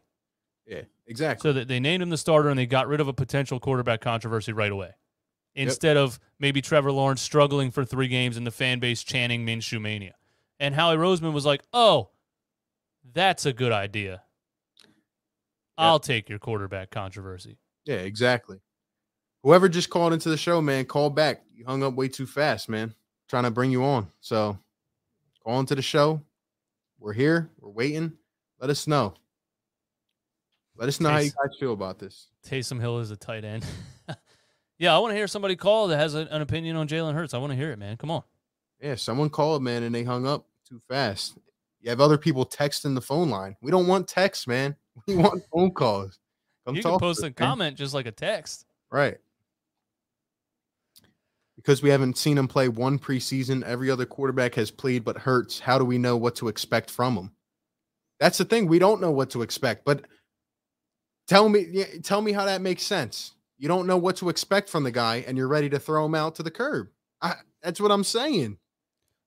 All I can, the only prediction I can make off of Jalen Hurts is how hard it looks like he works. It's the only prediction I can make. I can only assume he's going to be better than he was last year based off of his work ethic. If, if he proves me wrong, then he proves me wrong. But I have no reason to think he's terrible. Yo, yo, what's going on? Welcome on into the show. Hey, how's it going, guys? Good. How are you? Uh, doing pretty good, man. I gotta be honest, just looking in the in the chat and everything, uh, it just kind of aggravates me to see Philly fans not giving him a chance at all. You know, and, and I just kind of commented. I wonder that if Ben Simmons has kind of ruined Philly fans forever, and now you know we were so patient with him for so many years, and now we got a guy like Jalen Hurts that's just getting dogged by Philly fans for no reason. And I don't know. I just kind of don't understand it. Real Philly fans, I feel like, would want to settle with him for now and just at least see what he can do and just kind of end this, you know, circus that's been going on lately. Yeah, I agree 100%. I think that uh Philly fans are on a short leash because they they kind of see these teams, you know, bugging down a little bit and we're getting impatient, but we just have to, you know, face the reality, you know? Like it's just who we are right now and Philly fans just don't want to be patient anymore. I get it. But I I, I agree with you. I don't think that we can just, you know, sit here and throw a guy out already that hasn't had a chance, you know? Yeah, I you look at you know kind of the skills and everything that he has, you know, I mean, I I feel like the league has kind of go, gone more in the direction of like more athletic quarterbacks than sort of pocket passer quarterbacks, um, and that's kind of I mean what he is, and I mean I, I think if people just gave him a chance to see what he could do, you know, he would probably do better because I'm sure he sees a lot of this hate that's that's getting thrown his way, and you know it's probably hurting his confidence. I'd imagine, Yeah. uh, which you know can only hurt. Yeah, absolutely. And I, I think that he has handled it uh pretty well to this point, you know. But um Let's see if uh, Mhm. let's see if DJ can hear you. Can Yeah, I can hear. I can hear the call. I don't think he can hear me through through the phone though. Oh, yeah, I can hear you. Oh, you can. All right, cool. Wow, that's cool. I don't know how or why, but Yeah, that's yeah. sweet. I know why because the the desktop audio through the computer, so it does. Ah. Uh, I, I did have one other kind of like question about, um, I guess DeVonta Smith, uh, kind of being like our number one receiver. Um, you know, it, it, he's a good receiver and everything, and I'm excited to see what he can do. I just am kind of scared that maybe it might be another DeSean Jackson situation where he's putting up tons of numbers and everything, but he's not really on the field when we need him to be on the field because he's so undersized and getting you know hurt so much, getting so many concussions and things like that. Uh, I just like how, how far do you see him going as a number one receiver with the Eagles? I think if you, I think if you, uh, if you look at early the first stint we had with DeSean Jackson, you know, and compare it to that, really, because DeSean Jackson was an animal and he was a Pro Bowl wide receiver, and I don't think he really had many injury problems in the first couple years of his career. They were really that that later signing with DeSean Jackson was just like, come on, the guy's done. He, he you know, he was in Tampa Bay and played like three games the whole season. Eh, I I didn't understand it, but I think uh, DeVonta Smith, at least the beginning of his career, he's so lightning quick off the line. It's unbelievable. Just from a couple of plays in the preseason and what you see in the training camp highlights and stuff, there's not a lot of corners that are going to stick with this kid right off the jump. Um, and I don't think it matters how big he is because he's going to run past everyone. If, uh, you know, if the if he's running across the middle and gets popped by a linebacker, that's a different situation. I might just keep him on the outside, fade routes and go routes, and don't even let him see the middle of the field. But Mm-hmm. yeah, I, I don't think he's going to have injury problems Yeah. for for a while at least. Yeah, I think uh, Yeah, that's the one thing I think scares me with with Jalen is just being so new as a quarterback, and hopefully he doesn't, you know, kind of have that guy hanging out there in the middle or anything and putting him in a bad situation, you know, because I like to see him, you know, stay with the Eagles for a long time. DeVonta Smith, I mean, because I mean that guy's got probably some of the best footwork I've ever seen from a wide receiver. So uh, that guy, I think, is going to put up some big numbers for the Eagles over the years. Yeah, I agree. I think it's what we've been uh, needing as well. And I think if he stays healthy, I, I think the sky's the limit for this kid. I really do. And I expect him to, you know, beef up a little bit and stuff. But um, hopefully he can stay on the field for us, man. We've this is the guy we've been missing out and waiting on, you know. So we'll see. Yeah, I don't, I don't really anticipate him beefing up, Yeah. beefing up at all. I think he's just that kind of body type that can't gain a pound. He's probably going to be 160 pounds his, his whole career. Uh, but it was a good point about a young quarterback because young quarterbacks, inexperienced quarterbacks, can definitely get somebody killed on the field by leading them into the defense. Yeah. So hopefully Hurts doesn't do that to him. Yep. Hey, appreciate Yeah. the call, man. Well, hopefully, hopefully Philly fans will get on Hurts' side, man. Uh, you know, that's something Philly fans have gotten behind people over the years. You know, and it just seems like nobody's ever gotten behind him really uh, the way they should. So, Yeah. hopefully that doesn't continue, and he can do something to kind of sway people, people's opinions, and we can get this thing rolling. You know. Absolutely. Let's uh let's hope that uh we can finally find a way to rally around him, you know. But hey, appreciate the call, man. Yeah, thanks, man. Appreciate talking to you guys, man. Thanks, bro. Landon Dickerson can finally practice. There we go. I, I think he has a bright future as well. Um, you know, we we got to find a lot from our young guys this year, man. That's where we're at. Yeah, and I, I hated the pick, of course, because he was injured when we drafted him, and he's had season-ending injuries in college. And if he could stay healthy, he's a he's an absolute tank. And they say he has, you know, some of the quickest hands and best footwork of a guy that size. Yep. That they've seen for a while. So it's all about health with him. I have no doubts that if he's healthy, he's going to be a, uh franchise, you know, offensive lineman. Yep, Hello? Yo, yo, what's going on? What's going on, guys? Welcome on in, bro. Give us your thoughts. Hey, uh, yeah, I've been listening, dude. Uh, I'm not even a Philly fan, but I'm a Minshew fan, right? Right. All right. I like Hurts too, though. But I don't think Hurts is, you know what I mean? I don't think he wants it like Minshew. You know, What what do you mean exactly? like like like when he got pulled, and I was watching the Bama game when he got pulled in the national championship game, dude, and just went to the sideline like, all right, you know what I mean? I just was like, whoa, you know. So I mean, I mean, you know, when when Minshew got picked up, drafted by Jacksonville, I didn't even know who he was. And I was watching, I was like, damn, this kid's hungry. And I don't know how how old are y'all guys? Y'all there? How old am I? I'm Yeah, 34. how old are y'all? I'll- All right, 34. see, we were around the same age. Yeah. But do you remember when Drew Brees played for San Diego? Yeah. Well, they drafted uh Philip Rivers, and Rivers come in took the- took the job from him. But I mean, we all knew how that played out with Drew Brees, though. Yeah, I think Drew. Br- Well, I think uh, Drew Bledsoe was towards the end of his career, and they drafted a young quarterback that, that came in. They actually drafted Eli Manning and Yeah. traded him for. Uh, oh uh, yeah, yeah, they Phillip did. I, yeah. Yeah, that was a weird trade. I remember that. But uh, yeah, I don't know. I I, I mean, w- w- they bench Hurts in the game. What was he supposed to do? Stand there and refuse to go out of the game? what was he supposed to do? You say he didn't want Yeah, he yeah, didn't you're want it right. I mean, because he listened to the coach. Hey, you're you're benched. You- I mean, you kind of have to listen to the coach. Yeah. and it, yeah, it, yeah, I guess so. In my opinion, man, it's like you know, I understand what you're saying, but you know, I mean, I feel like Jalen Hurts has actually handled this well. Um, I mean, he could have he could have turned toxic quick, you know, with with all this speculation last year. I feel like he's just going about his business, and this offseason, he hasn't really done anything to, you know, show me that he's not trying to take the next step. You know, I mean, all the things being Yeah. good for now, but I, I get some of the, you know, the negative points about his game, but again, he's still young, man. We we got to at least give him a chance, in my opinion.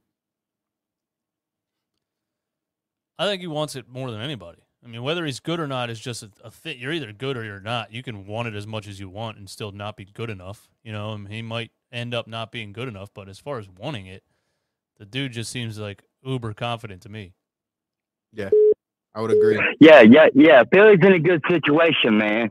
I think both of them, both of them. I mean, for real, I think both of them can be starters.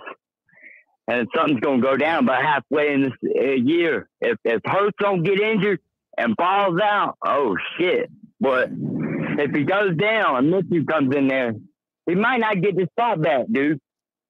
Let me let me ask you this before we get you off. Um, because you, you you know you said that they could probably both be starters, and I actually agree with that. Like, are you surprised that the Jags just pretty much gave him away from you know nothing? Dude, that, that I was shocked. That's the only reason I've been keeping up with them is because of Minshew. So you're like like as uh, much as I have lately. Yeah. So, so like, what what is your take then? Like, are you surprised that you know you pretty much just got nothing for him? Yeah, I'm yeah, I'm shocked. Yeah.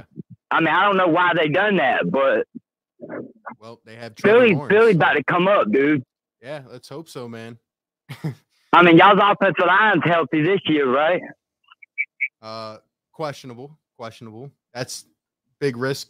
I mean, we have talent, but you know, we got to stay healthy, man. We have not been healthy for a good four years, in my opinion. So, Yeah. but hey, appreciate the takes, man. Well, yeah, man. Yeah, yeah, appreciate it, dude. Y'all take care. Thank you. I'll be listening. Yes, sir. All right, man. Later. Wow, that was interesting.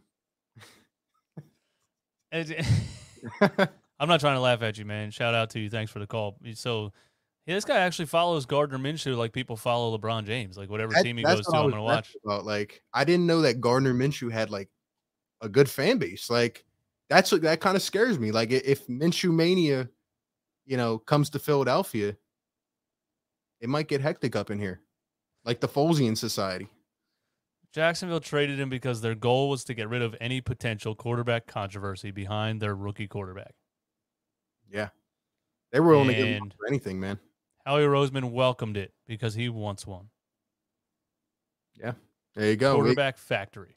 let's see what the next caller says. Let's see if we got a similar take, or you know, we'll take a couple more. But um, let's see what this guy has to say. Yo, yo, yo! You're live on the show. What up? Not much. Yo, gentlemen, how are you doing? Good. How are you? Hey, pretty good. Uh, I just think it's time we just ride or die with uh, Hurts because you got people. I don't know if you listen to WIP asking to put Flacco in, you know, as the starting role. I can't believe Just it, man. insane. We, yeah. I mean, I'm old enough to remember everybody clamoring to put Bobby Hoying as the starter back in '98.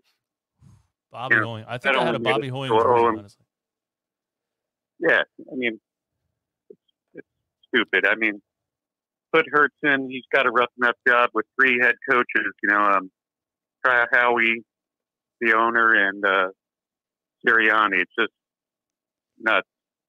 Yeah. What do, What do you think about? I mean, what do you um, guys think? What do you What do you think about the Minshew thing? Do you think it, it there's any substance to Minshew it? thing. Yeah, Minshew thing. I'm not concerned with. He's not going to get in there. I don't think. Nah. There's a better shot of Flacco getting in there, but I think Hurts is going to do the entire 17. Yeah. So I'm not that concerned. I hope think so. have a good year. Um, I want to ask you, and and also DJ, feel free to partake in this. But like one thing we didn't touch on is Nick Sirianni. You know, is he going to have enough authority? Like, is he going to be able as a rookie head coach, right? With especially with how our structure is as a team. Like, do you think he's even going to have the ability to really do everything he wants with Jalen Hurts? Uh, not at all. I think he's just a walking, talking puppet. He's He's just yes glad man. to be there, and uh, I mean, yeah. I mean, take a look. The last coach we had won a Super Bowl, and that wasn't good enough for him. Mm-hmm. Yeah, I would agree. Yeah, and, and his opening press conference, I really just hated the way he kissed Howie Roseman's ass and just like, oh, this roster's so great, and these guys built such an amazing roster, and we were like, you're lying to the fan base right now. We get it, we get it, but you know, he could have just been a little more honest. Like, this team's in a transition period. I'm a new coach, so it's you know, the way he kissed Howie Roseman's Yeah, ass in that first. They, Press remember back in 16 when they hired Doug, they said it was going to be a two to five year window to rebuild. Yeah, And then they won the Super Bowl, and two years later, he's being fired. Yeah. I mean, it- very weird the way our Yeah, it's it's crazy. It really is. I was just gonna say, like, you know, with everything that happened, and you get rid of the Super Bowl head coach, but you don't get rid of the guy that put together the roster, and you know, it's almost like, why? Like, why why not hit the reset button or at least try to, you know, switch up some of the young guys we have in here, which we did. But I, I just I think there's a structure problem, in my personal opinion. I think there's a structure problem with the Eagles, and I don't think it's going to come to an end anytime soon. I don't either. Yeah. you I guys have a good be- day. Uh, I gotta. Hey, thanks for the call, bro. I, I think Very this welcome. might be the final straw for Howie Roseman. Not that he's going to get fired, but he could definitely end up in uh, a Chip Kelly situation where he basically got demoted uh, because he wasn't doing a good job. But- Um, but, but would that happen though? I just don't see Jeffrey Lurie doing that. It's But it's I- sad. but I also think when people think Sirianni's not going to have like power, I think maybe last year and the year before, and Howie Roseman's like, all right, I got to basically give this new coach as much power as he wants because people hate me. Yep. Or maybe he doesn't care at all that people hate him. I don't get it, man. And and I feel like he kind of made the DeVonta Smith pick on basis of where Eagles fans were at, but that doesn't resolve everything that happened over the last couple years. Like people just seem to forget about that, and I don't know. It, it's rough, man. But we'll probably take one more call and then we'll end up getting out of here. But you got these calls have been great, man. We love the insight. Um, people are talking about the the Colts just placed Carson Wentz on the uh, COVID nineteen list. We need to start calling it COVID 22 at this point. Yeah, right. Well, I guess he's unvaccinated, so Yeah, he know, wouldn't answer. he set himself up for that. Yeah.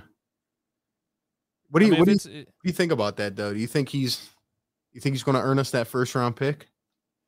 No, no, I don't. No, I don't think so. Well, They have to. He has to play seventy percent, and they have to make the playoffs, or he has to play seventy five percent, and he broke his foot like the second day training camp.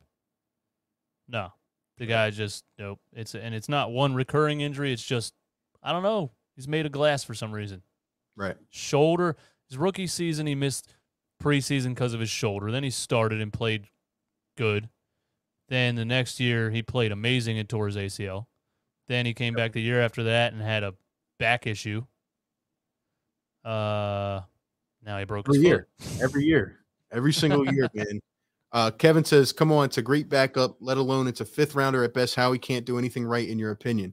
Look, we're not saying it was a bad move to get him for a six round pick. That's not what we're saying at all. I think it was a good move. It was smart.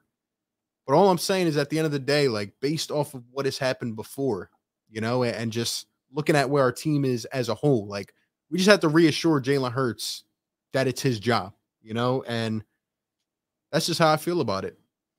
Yeah, if you're in a rebuilding period and you're not expecting to be great in the first place, why is one of your obligations a reliable backup quarterback?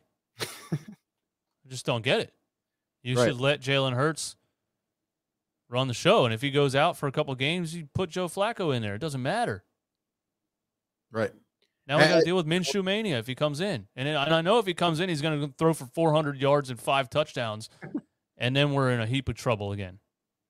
Yeah. I mean, look, you know, Howie made a couple nice signings this offseason. I mean, he's trying to get back to the old identity. I just think that years ago, everything he did was just perfect. And, and it's hard to replicate that. So, and I think what happened last year was a fireable offense. Like, I just don't understand how it's justified that we got rid of a Super Bowl head coach and we got rid of the quarterback, but we kept the one guy here. You know, that was also a part of it. That's what I don't understand. So, Yeah, it was a combination of Doug Pederson and Howie Roseman, and how, Doug, Doug Pederson just wanted to leave because he was tired of answering to Howie Roseman, basically. Uh, and he could have, you know, resigned at the beginning of the season instead of wasting a whole year not trying to win, yeah, exactly. But shout- punting in overtime and shit like that. Shout out to everybody in the chat. Uh, we'll take a last call if anybody wants to give their opinion. But shout, you know, let us know if you guys enjoyed the stream, man. We didn't even know that we could do the, the duo call in, but now that we know that, um, you know, we'll definitely be doing that more for sure. Yeah, it's Um, pretty cool. But yeah, let let us know if you guys are enjoying this, man. Um, appreciate all the thoughts. You know, even if we don't agree, I, I, you know, we both appreciate people that can actually have a conversation about it. You know, and, and that's what this whole thing is about. You know, you don't have to turn toxic. You don't have to do this. We agree, we disagree on some things, and and that's the beauty of it. So we do appreciate everybody that's hanging strong. I mean, it's a Monday afternoon, and we still got 130 something people in the chat. So shout out to you guys, man.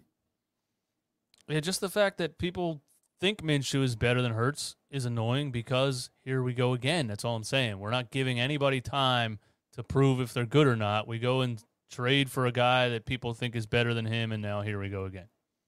Yeah, I agree. And uh, I want to say at the end of this, despite everything that we've talked about, the Eagles could possibly still win the division, as crazy as I may sound now.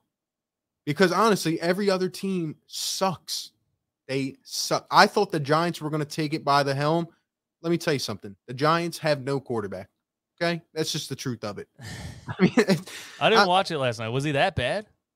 I mean, he was, you know, he started out bad. He just has those dummy moments, you know, where he just and you know, all he had to do was step up a little bit. He kind of looks like the same guy, if I'm being honest. Like, you know, he'll he'll have a good game here, a good game there. And then, you know, Giants fans want to punch him in the face. And he he looks like he isn't living up to that potential. So I, I just don't see him as being like that quarterback to help the team take the next step to contending. Like he's just an average quarterback. Yeah, and he probably will be, and he probably his future probably won't be in New York, and he'll be another uh, Gardner Minshew. Yeah, and it's funny because Giants fans were the first ones to comment saying that Eagles now have a, co- a quarterback controversy. But it's like they they probably would die for Gardner Minshew right now. That's what I don't understand. If he's as good as his stats say, why didn't teams that actually need a quarterback go trade for him? Why was Howie Roseman the only one that gave up a six round pick? Right.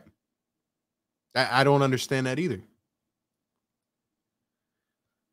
But anyway, appreciate everybody calling into the show, man. You guys are the best. Shout out to everybody on both channels. Be sure to drop a like, sub if you're new, and uh, we'll definitely be doing this again. Um, shout out to everybody in the chat, man. You guys have a great one, and uh, we will catch you next time. Peace. Peace.